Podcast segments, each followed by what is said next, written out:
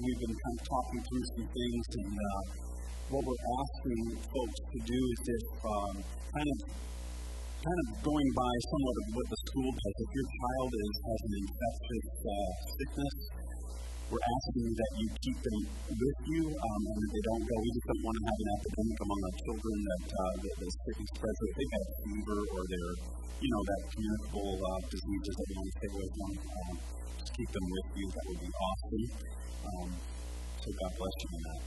Uh, let's pray. God, thank you for this day. Thank you, Lord, that uh, we can come to you, Lord, and we want to lift you up. We want to exalt you as the one and only Lord, the only, the one and only King, the one and only God. Lord, I pray um, today, God, that as we start looking at these gods that are at war within us, that Lord, we would sense your great love for us, oh God, as we as we as we look at them and we identify them, Lord, we, we also want to be honest before you, but also to Lord that in love you confront those things and that you want us to deal with those things because you want the very best for us. And so, Lord, we bring our hearts to you. We ask, Holy Spirit, that you would speak to us, that you would teach us, that you would, would just speak your heart over us today. We give you this morning in Jesus' name. Amen. And so last week we, we began this, this new series called Gods at War.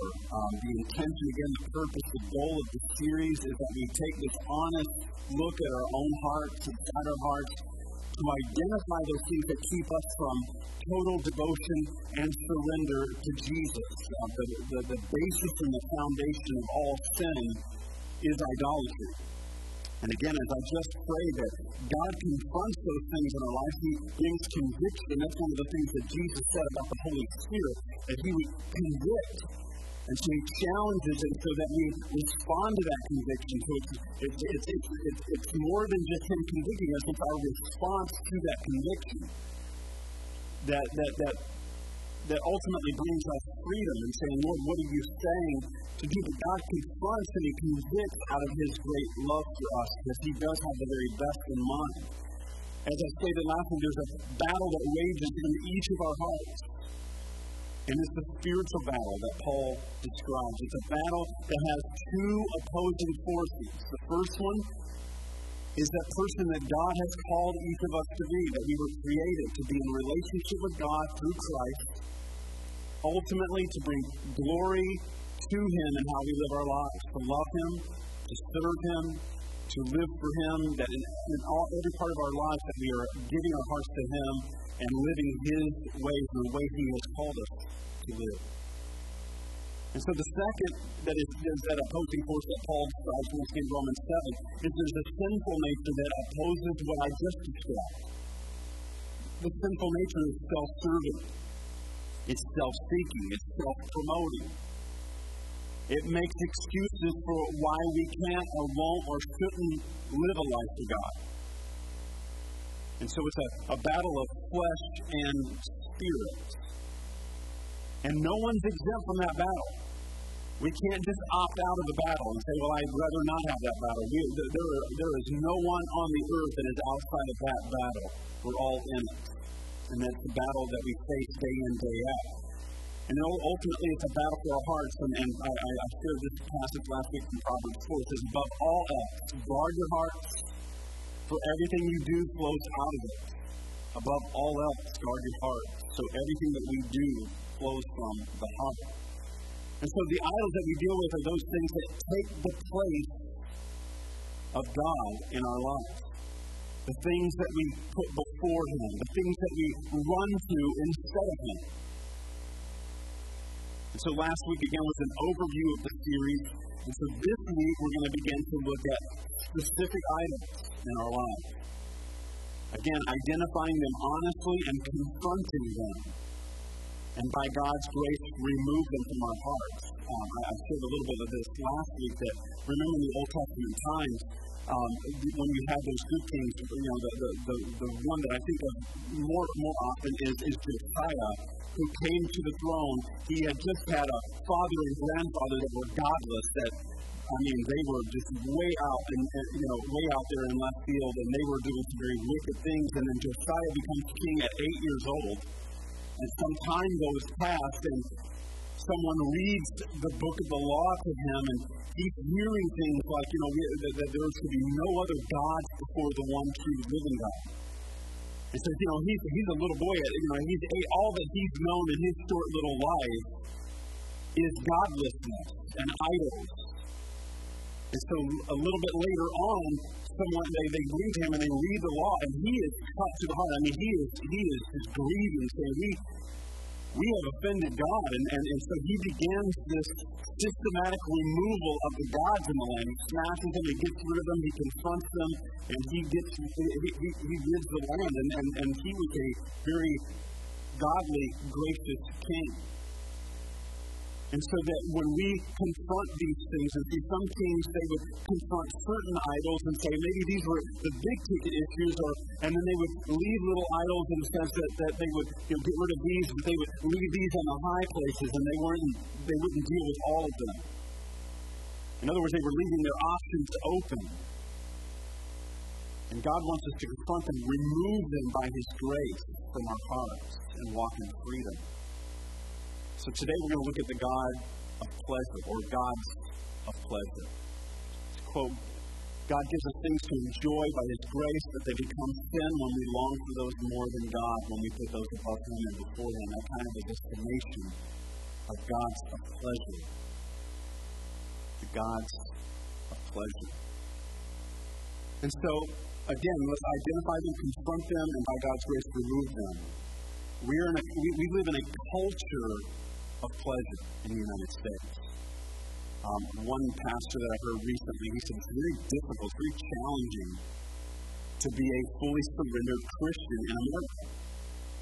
Because I think this may be the most prominent idol in our culture, or idol, the gods of pleasure. Pleasurable things aren't necessarily bad. However, it is what we do with them that gets us in trouble.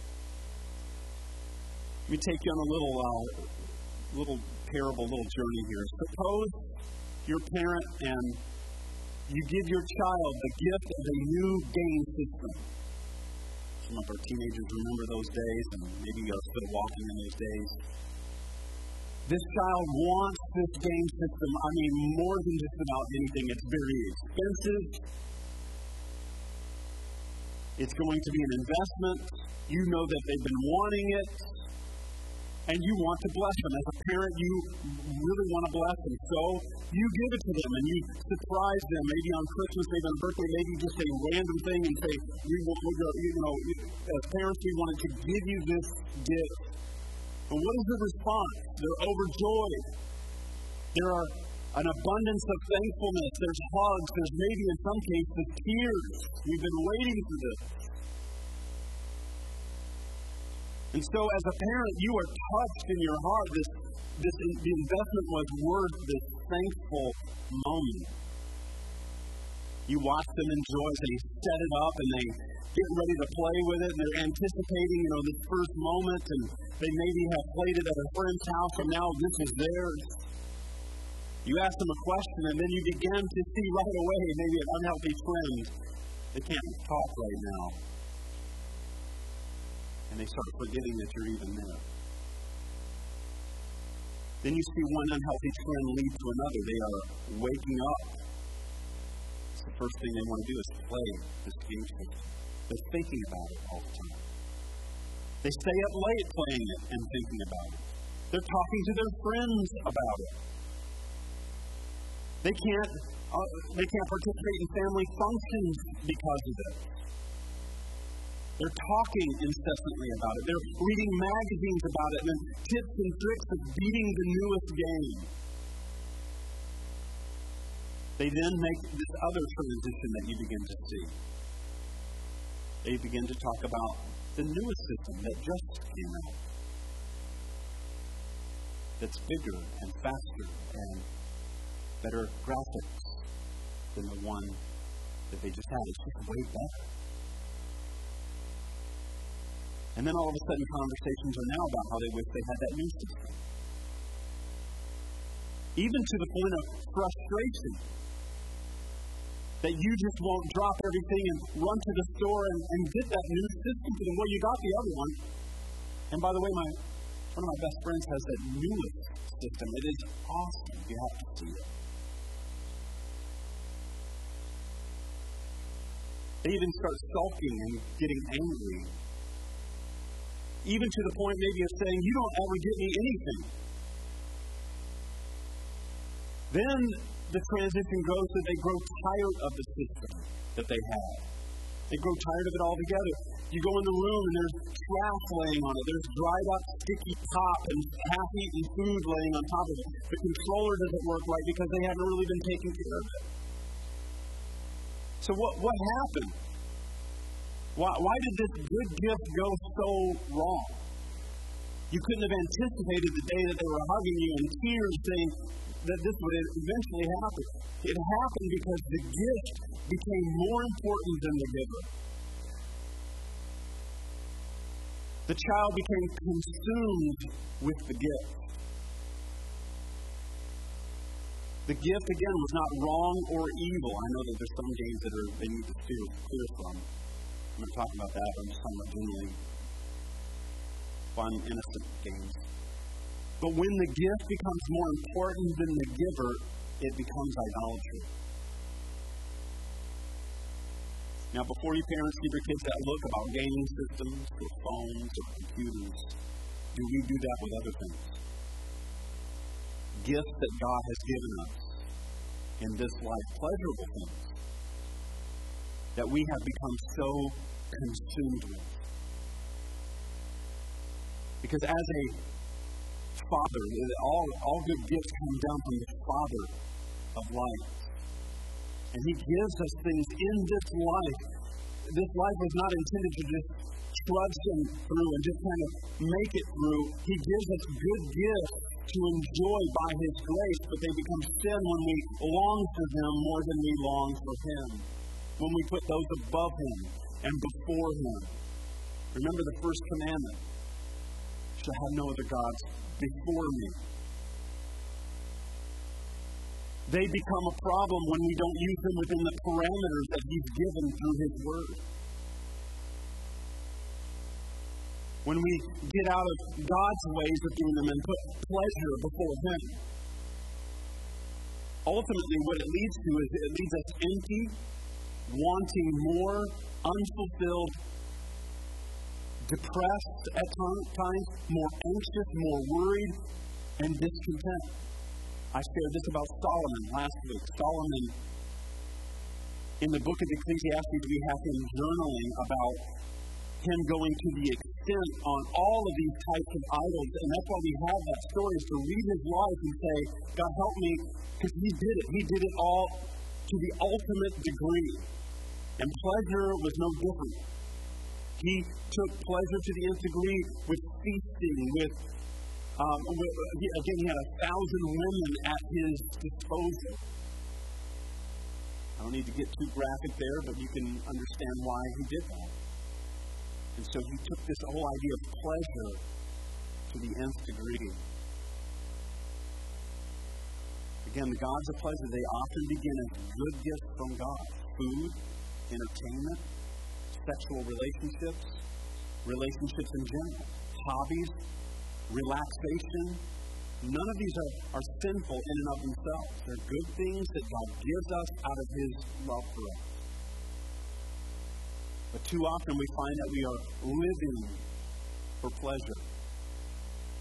It's what motivates us to get out of bed in the morning and go to work. It's what our relationships, our time, and our money often revolve around. And without even realizing it, we find that we are worshiping the God of pleasure instead of the God who gave us those gifts to enjoy. Again, we just have to look at our culture. People are look, they look for the, they're looking forward to the weekend. They're looking for the, they're working toward, there's a goal in mind. Maybe the weekend, that's a short range goal. Isn't everybody, I can't wait till it's Friday. Instead of saying, God, what do you have for me on this mundane Monday? What do you want to do in and through me instead of saying, I'm just going to trudge through, I'm going to just grit down and I'm going to bore through until I get to Friday and when I punch out and I'm, whoo, here we go. Isn't that culture? Or a vacation. I'm not saying it, the weekends are wonderful and vacations are wonderful, and I hope that you're tracking along with me. But when it becomes something that we so look forward to instead of God walking with us through that, that the vacation is not peace itself, that Jesus is the Prince of Peace.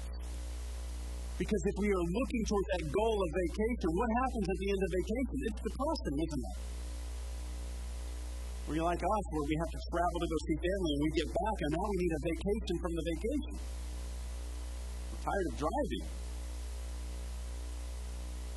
And it's what we, it's the importance that we put on it. And so, how do we identify when pleasures, like God's pleasures, have become idols? And so, here's some questions that we, we asked a little bit last week, and, and, and these are kind of more, again, framed specifically. What do we turn to when we are hurting? When we're going through a hard time? When we're anxious? When we're worried, when we're stressed, what becomes our comfort? That ultimately, if you, as you're tracking along and maybe you're answering those internally, those become our God. Here's the problem with God's pleasure there's no end. Again, if you look to those to fulfill you, if you look to those to answer those questions that I just asked, it leaves you empty and needing more and more something greater. That's why addictions are attached to the gods of pleasure. You, you need more and more. We love the way it makes us feel. Again, I listed those, I'm going to get into those in specifically in a moment. But what becomes our justification is we, we deserve it, we need it. Or we say, people don't understand what I'm going through, and so that's why I do this. So we'll go to that we justify in our own hearts and our own minds. When pleasurable things become what ministers to us, gives us hope, peace, joy, contentment. That's idolatry. The Bible has a lot to talk about when it comes to what is true hope, what is true joy, what is true contentment, and we find those things in Christ. That's why Paul said in Philippians 4, I've learned to be content in all circumstances. Well, what was the revelation he had there? Well, at the end of that 413, I can do all things through Christ who gives me the strength.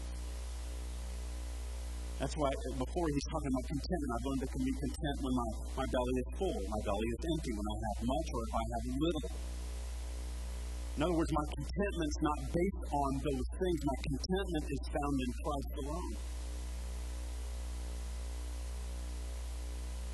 And when those things begin to minister to us, that's when we have crossed that line into idolatry. When you're living for it. Um, just tell you some of my own struggles. My, I, I, I lived through this, and, and, and I shared some of this in, in different um, sermons, but it, it, really fits here. But I, I had an addiction to sports. Growing up, sports became kind of an idol, a, big idol in my life. Um, entertainment uh, was not short. You know, as a little kid, I just, you know, in all my, in all my, uh, that old school book that you have. When I grow up, I want to be either a professional baseball player, football player, or basketball player. So I failed in all three of those. But by God's grace, I'm a pastor. So and I was consumed with it because it was, again, it was something that was very valued in my home. Life revolved around Sunday football, watching the game, or Saturday, college. And I got to, in my teens, where it didn't really have to be any team that I was very interested in. I just had ESPN on, and we were just watching games just to watch games. When we were first married, it was, it was very consuming to me. And and, uh, you know, my wife, who doesn't mind that I watch games here and there, and, and now and then she would that, she's like, um, so, you know, do you like either one of these teams? I said, well, no, not really. And just in her mind, she can't fathom why in the world I would be watching this. I'm like, well, it's a game. It's something to do. It's a game. And so I caught myself, you know, watching, you know, from football season and that would be over and then you'd be kind of depressed or, you know, your, your mood rises and falls with wins and losses. That might be an indication that there's an idol in your life. Come on now. You guys know what I'm talking about. Men know what I'm talking about, really. Wives are like, yes, we do. I remember the year that Gary Anderson missed the field goal. Everybody kind of, there's a collective either giggle or sigh because you guys remember that. Should have won that game. The Vikings should have won the Super Bowl that year. I remember Pastor Tom and I went to this gathering the next day. Uh, they were there was some kind of open house thing. I don't remember what it was. There was a lot of people in the community that Monday morning, and they had coffee. We walked in there, and I thought I was at a funeral because the hopes of the state were resting on that year where they had this high-powered offense and they were supposed to win it all. And Gary Anderson, who hadn't missed a field goal all year, shanks one, and it was like a state of mourning that had rested. It was gloomy and cloudy that day. I mean, I'm like, I think people willed a, a cloud cover. I laugh about that because I've been there. I mean, I did sort of uh, did cheer for a team that did win Super Bowl actually, but uh, sorry, sorry, I throw that in there.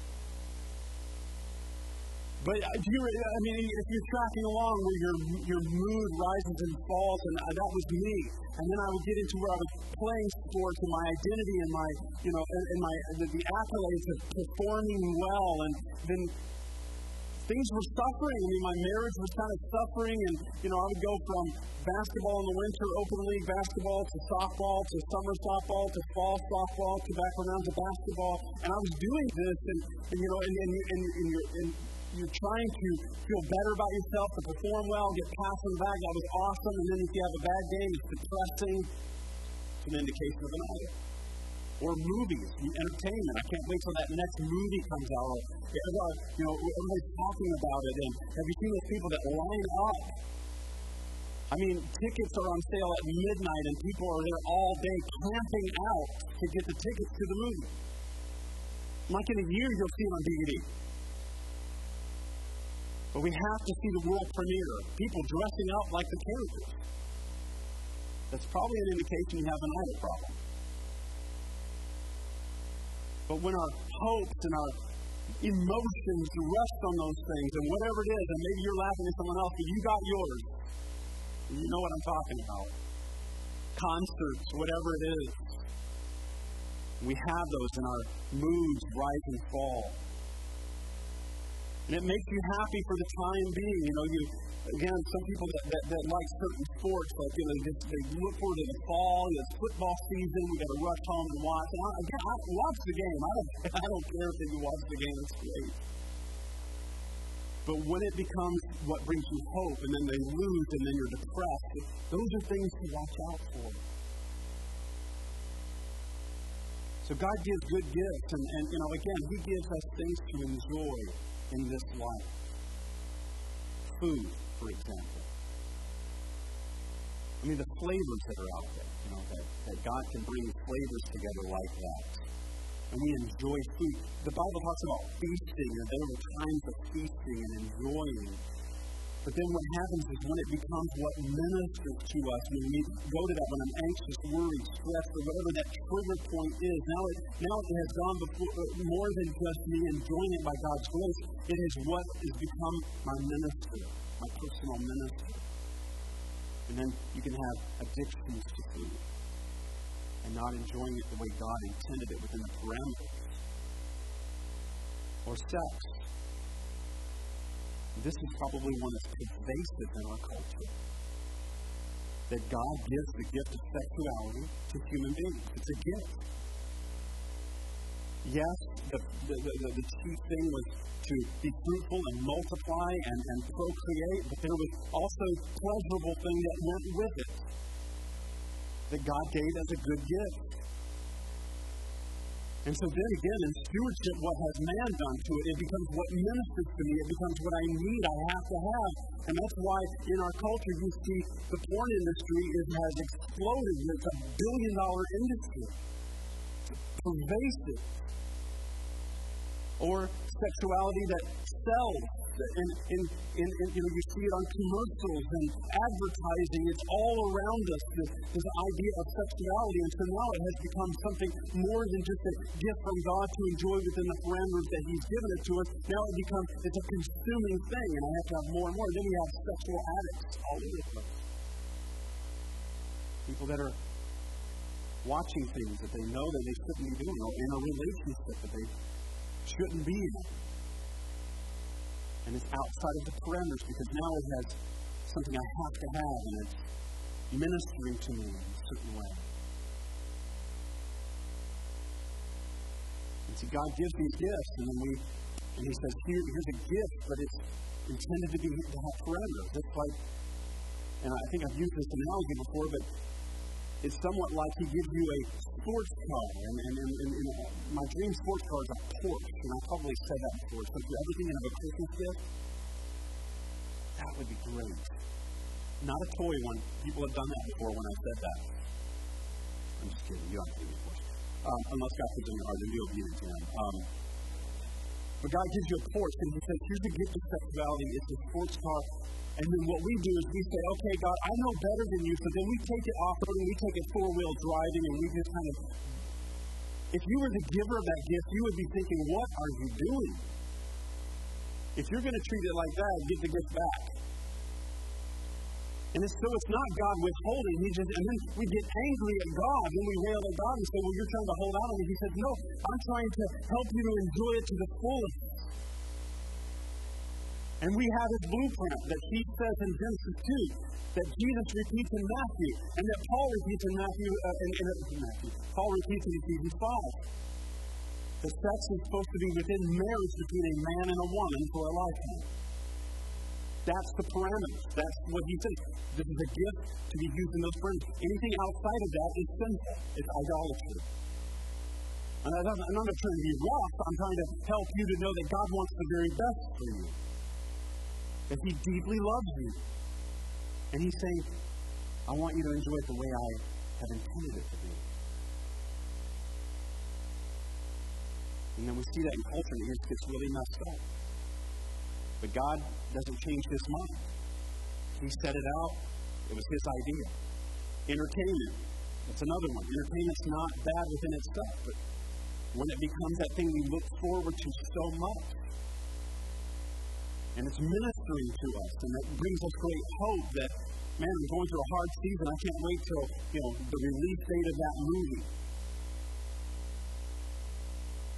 Or sports events, that's entertainment.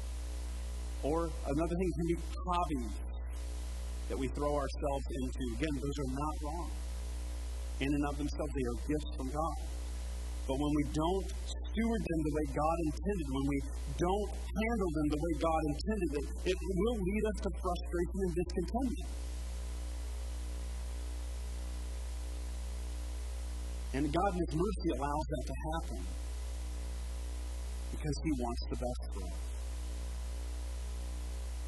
Again, our culture is very hedonistic, and that word hedonistic, if you're not familiar with it, it's, it's basically it's, it's, it's, it's pleasure. It's living for pleasure. If it feels good, do it. Do not withhold anything from yourself. It's sensational. It, it, it, it, it's all about our senses. Listen to what John says in 1 John 2, 15 through 17. He says, Do not love the world or anything in the world. Again, what he's talking about, it's not wrong to enjoy things, but what he's talking about is love when you give in your heart to it, when you're worshiping it. Do not love the world or anything in the world. If anyone loves the world, the love for the Father is not in them.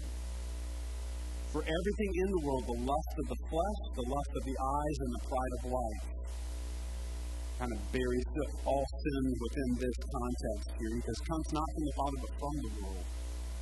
The world and its desires or pleasures, there it is, they pass away. But whoever does the will of God lives forever. It's a great passages to get in your heart. If you are taking notes, it's a great one to write down. And what does he say? Those things, those, those worldly pleasures, those worldly desires, they pass away. They're not eternal. And that's why he says that Paul says, I get my eyes off on the temporal. I don't live for the temporal. I can be content with having much or little. I enjoy the temporal while I'm on the earth in the right way, but ultimately it'll pass away. The relationships, the, the sexuality, the entertainment, the hobbies, the things that we throw, they were they're going to pass away till what is eternal will last forever. That's what we're living for.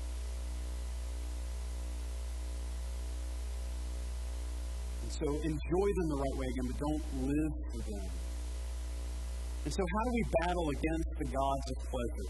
Um, we're going to take a look at uh, passage in 1 Kings 18. A lot of you are familiar with this passage. And so it's a showdown here of some sorts between Elijah and the prophets of Baal, the prophets of Asherah. And it kind of boils down to a battle between the true and living God to fake gods. And, and, and then this idea of battling against pleasure, we're going to look at this passage. Um, in context, um, I'm going to read a couple passages that are not up there, and then we'll go to the passages that you'll see up there. Um, Ahab is the king of, of Israel. He is very wicked. He lives for himself. He has married Jezebel. Um, in 1 Kings 16 29 says, Ahab, son of Omri, became king of Israel, and he reigned in Samaria over Israel 22 years. Ahab, son of Omri, did more evil in the eyes of the Lord than any of those before him. He was a wicked king. And then he married a woman named Jezebel, who was a princess of the Sidonians. She set up an altar and a temple for the god of Baal in Samaria. She had many prophets of the Lord killed. And then God, who's a God, eventually had had enough, and he sent the prophet Elijah to Ahab. And here's what Elijah says in, in uh, 1 Kings 17 1. He says, As the Lord the God of Israel lives, whom I serve, there will be no, neither dew nor rain in the next few years except at my word. So Elijah told him, you know, here's there's some consequences to your wickedness. There's going to be a drought that's coming. Living in a farming area, we understand the significance of having a drought. It's not good. It affects everything. And so the first thing that we get out of the story before we uh, go into the, uh, the, the, the passage of Scripture here is don't expect God to bless that which is competing with Him. If it's competing with Him, He will not bless it. That's why He wants to, he, again, He gives us good gifts and He gives us things to enjoy, but when they compete with Him, He does not want us to enjoy them. Listen to this Baal was originally thought of primarily as the god of weather. So you see what God's doing here. He's withholding his blessing in the very area where they have put God and put their trust in a God in his place. And so sometimes this, this may sound familiar. Are you, are you the most frustrated in the very areas of your life that you care most about? You pursue pleasure in one area and it, end up, and it ends up being your greatest area of frustration. You put the entertainment, food, sex, hobbies ahead of God, and it leaves you in a more empty, more frustrated way. it's not, it's enjoyable for a time and a season, but I'm talking about lasting. And here's the thing we can't expect God to bless those areas when they have taken His place. And so when they lead to emptiness and frustration, that's ultimately conviction. That's God's gift to us to say, Come back to me. And so the Israelites are worshiping Baal, the god of rain, and so what does God do? He sends a drought. So after a few years, Elijah comes to Ahab and sets up a showdown between God and all the, the gods of uh, Baal and Asherah. And here's 1 Kings 18, 19 through 21. Says, Now summon the people from all over Israel to meet on Mount Carmel and bring the 450 prophets of Baal and the 400 prophets of Asherah who eat at Jezebel's table. So Ahab sent word throughout all Israel and assembled the prophets on Mount Carmel. Elijah went before the people and said, How long will you waver between two opinions? If the Lord is God, follow him. But if Baal is God, follow him. But the people said nothing. It's interesting that they said nothing. So he's saying, How long will you waver between two opinions? This kind of sounds like, remember when Joshua gave his farewell address? You need to pick who you're going to serve. As for me and my house, we're going to serve the Lord. But you need to choose to say, you, you will choose. Not choosing is not an option. You will worship something. It's interesting that the people said nothing. And I wonder here, was it because they wanted both? They wanted their false gods and they wanted the one and true living God also? If they wanted Baal and not God, they would probably have said, We choose Baal. I mean, there's 850 false the prophets around, so they, they have the numbers going for them. And so if they would have just chosen Baal and said, We choose Baal, but they, I think they may have wanted both, so they're silent. They didn't want to be forced to choose one or the other. Instead of having a throne on their hearts where God reigns, they kind of had a love seat where they could have the God of pleasure and they could have the fake gods, but they want, they want God too. They want the true and living God to be sitting there too. We'd like for them to share space with that, but we don't want to choose. So oftentimes it's a God of pleasure that we ask Him to sit next to. God, I don't want to be rid of you, I just want you to be there too. Maybe you live that life one foot in the world, one foot with Jesus, and we kind of try to straddle that line. We live day to day, and it can be, again, a God of pleasure and the one and true living God. So the stage has been set. It's a competition between these 850 false gods and the one true living God, and they gather on Mount Carmel like uh, with, with, with, with several thousand witnesses probably. And so here's what it says. Choose one of the bulls and prepare it first, since there are so many of you. Call on the name of your God, but do not light the fire. So they took the bull, given them, and prepared it. Then they called on the name of Baal from morning till noon. So the, the competition that's set up is, is that we will pray to God, whoever seems fire to consume, that's the one true living God. And, and everybody was good with that competition. So they started crying out, Oh, Baal, answer us. They shouted, but there was no response. No one answered. And they danced around the altar that they had made. At noon, Elijah began to taunt them. So a little trash talk in the midst of the uh, competition. Shout louder, said. Surely he is a God. Perhaps he's in deep thought or busy or traveling. One translation says maybe he's using the bathroom. So he's kind of talking a little smack to them. So maybe he's sleeping. Maybe he needs to be awakened. And so I, I always think it's funny because they shouted louder and start listening to Elijah. They shouted louder, and then they slashed themselves with swords and spears, as was their custom, until their blood flowed, trying to get this, the God's attention. And so this could seem a little bit crazy and somewhat irrelevant to us today. We, we might have never literally bleed for a false God, but maybe spiritually we have. Have you ever bled for alcohol? You ever sacrificed relationships for that God? Again, this was one of the questions that I didn't get to and got questions about, specifically alcohol. Can a Christian drink alcohol? Well, the Bible does not say that a Christian can't drink alcohol. There's two sins when it comes to alcohol. Number one is drunkenness. If you are doing it to alter your state of mind, it's a sin. Don't be drunk with wine. We're told over and over, do not get drunk because it alters your ability to discern, to make right decisions. Obvious things, if you ever see anyone that is, is drunk, um, it, it, they're all over the place.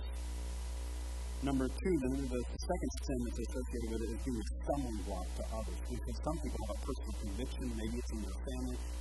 Alcoholism it, it was in my mom's family. It was, it was a raging uh, demonic thing that was in my mom's family. And so some people have that and they go, you know, I can't get near it because I, I, don't, I don't know if I have the ability to control myself. And so some people have a personal conviction. So, or some people maybe, uh, what Paul says, you know, that they have a weaker conscience. You wouldn't want to drink in front of those people. But, you know, Paul tells Timothy to take a little wine for your stomach's sake. Uh, there were scriptures in, in, in, the Bible that talk about that they would feast and they would drink wine at times, but with the understanding that there are those sinful lines that you cross. And if you can't tend to not cross them, then you don't do it. But some people have bled for alcohol. They sacrifice relationships. They've been abusive. Have you ever bled for food? Or sacrificed your health to that God? Have you ever bled for sex? Have you ever sacrificed your marriage to that God or other relationships to that God? Have you bled for entertainment and sacrificed a relationship with your children to that God? So we see these people slashing themselves trying to appease these gods that are not listening. But have we done the same thing with the gods in our lives? If we're not careful, we will give more than we realize to the gods of pleasure, but they always demand more. Here's what it says in Verse 29, midday passed, and they continued their frantic prophesying until the time for the evening sacrifice. But there was no response. No one answered. No one paid attention. See, the gods of pleasure, they take everything and they give you nothing. Again, they'll give you temporary pleasure, they'll give you temporary peace, they'll give you temporary happiness, but they really don't give you what you totally need in your heart. So the second thing is this that God responds when we truly worship. So it's Elijah's turn. He repairs the altar on the mountain that had been broken down. That's somewhat significant for repairing those places of worship that we have given over. Jezebel and her, those false prophets had gone up to this high place and there was an altar to God and they had torn it down. And so Elijah repairs it where God alone had, had once been worshipped. He then digs a trench around the altar. He puts the wood on the altar and then places the bull on the altar. Finally, he drenches the altar with hundreds of gallons of water. So, why does he do that? He wants them to be sure that when God answers, it's real. Then he steps forward and he just prays a simple prayer. And Let's look at that. Oh Lord God of Abraham, Isaac, and Jacob, prove today that you are God in Israel and that I'm your servant. Prove that I have done all this at your command. O Lord, answer me. Answer me so these people will know that you, O Lord, are God and that you have brought them back to yourself. Immediately the fire of the Lord flashed down from heaven and burned up the young bull, the wood, the stones, and the dust. Like a powerful fire. It even licked up all the water in the trench. And when all the people saw it, they fell face down on the ground and cried out, The Lord, He is God. Yes, the Lord, He is God. So, how do we walk in freedom from the gods of pleasure? It's more than just removing it from the place of our hearts. We must put something or someone there lest we trade one idol for another idol. That's why we must continually put Jesus Christ first place in our life. We must daily surrender to Him and give our hearts to Him. That's why Jesus said, if you want to be my follower, if you want to be my disciple, if you want to come with me where I'm going, you must take up your cross daily and follow me. Take up your cross daily. What is that cross? The cross is, a, again, a right to ourselves, the, our gods, and nail those passions to the cross and follow me. And what does Jesus say? Do it daily. Living for Jesus daily, in relationship with Jesus daily. So we live daily surrendering our hearts get up in the morning. God, I need you today. Jesus, I need you today. I don't want to live for the things of this world. Help me to enjoy the things that you've given me within the right parameters. But God, help me not to make those gods instead of you. Help me not to look to those things to minister to me, to bring me hope, to bring me peace, to bring me contentment that ultimately won't do any of those things. I love what Elijah says how long will you waver between two opinions? If we put Jesus on the throne of our hearts, not a love seat with both Him and the God of our pleasure sitting there.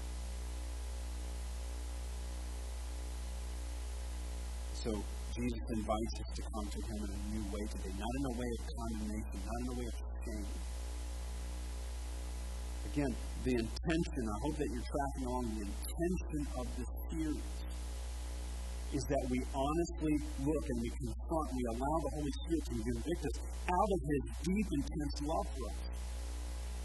Just like somebody that you would care about, you know, especially we, we understand it with like a small child when they are bent on doing something and we refrain them from doing it because we see a bigger picture at play that this could be dangerous, this could be harmful to you, and we refrain them from going near something and all they see is a, a something of pleasure, something to enjoy. They begin to cry. They begin to, you know, act like that you have ruined their day, and you, in your heart, you you understand, and maybe they can't, but that you see this that is done out of great love, and that is what God.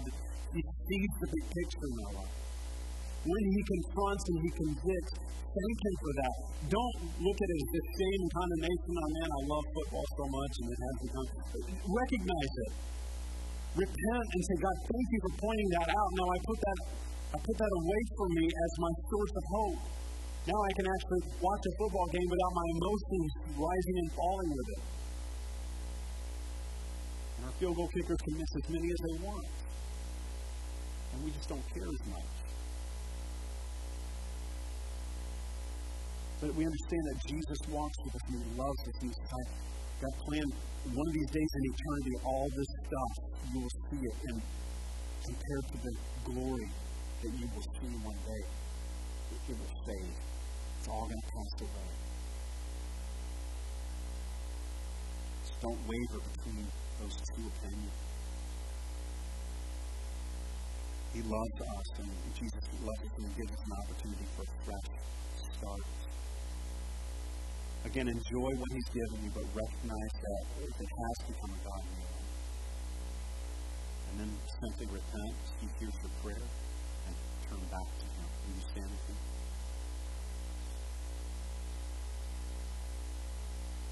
I'm going to pray for us, and uh, also I'm going to pray for um, the meal down at Smith Park. And as you get there, you can feel free to go ahead and go through the line and, uh, and, and just begin to enjoy your, your day down there. Um, but let's pray and let's just kind of go before the Lord. I encourage you as I'm praying too that uh, you know if the Lord's putting His hand on something, just allow that and allow His love to wash over you. And somewhat see it from that perspective of that you're His child and He sees the big picture. Don't don't look at it as a shame and condemnation. That's the tactic of the enemy. And I've learned shame and condemnation. Um, I grew up with it. And here's what I know about it it doesn't help you change, it actually leads you to greater frustration. But hear the loving voice of your Father that calls you out from that and back to Him. So, Lord, we love you today. Lord, we honor you, we bless you, we praise you, we thank you for your goodness and your grace. God, we thank you that, Lord, you have our very best in mind. God, forgive us. Forgive me, Lord. I, I know, and, and, even in preparation, God, where you showed some things to me where, Lord, I have laid things at the altar of my God with pleasure. And I have valued those things, and I look to those things to bring me contentment and joy and peace and hope, the things that only you can bring. God, forgive us for when we've done that.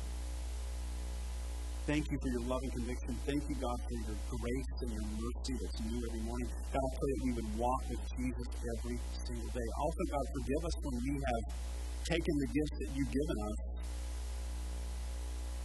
And Lord, we have done our own thing. We've mismanaged them.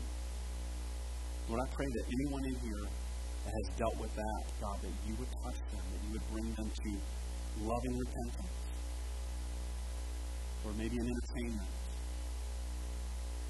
maybe in food, maybe in sex, or in relationships where we've done it our way and not done it your way. We would see your hand, we would see the freedom that you want to give us. He that is in Christ is a new creation. Old things are passing away, behold, we are becoming new.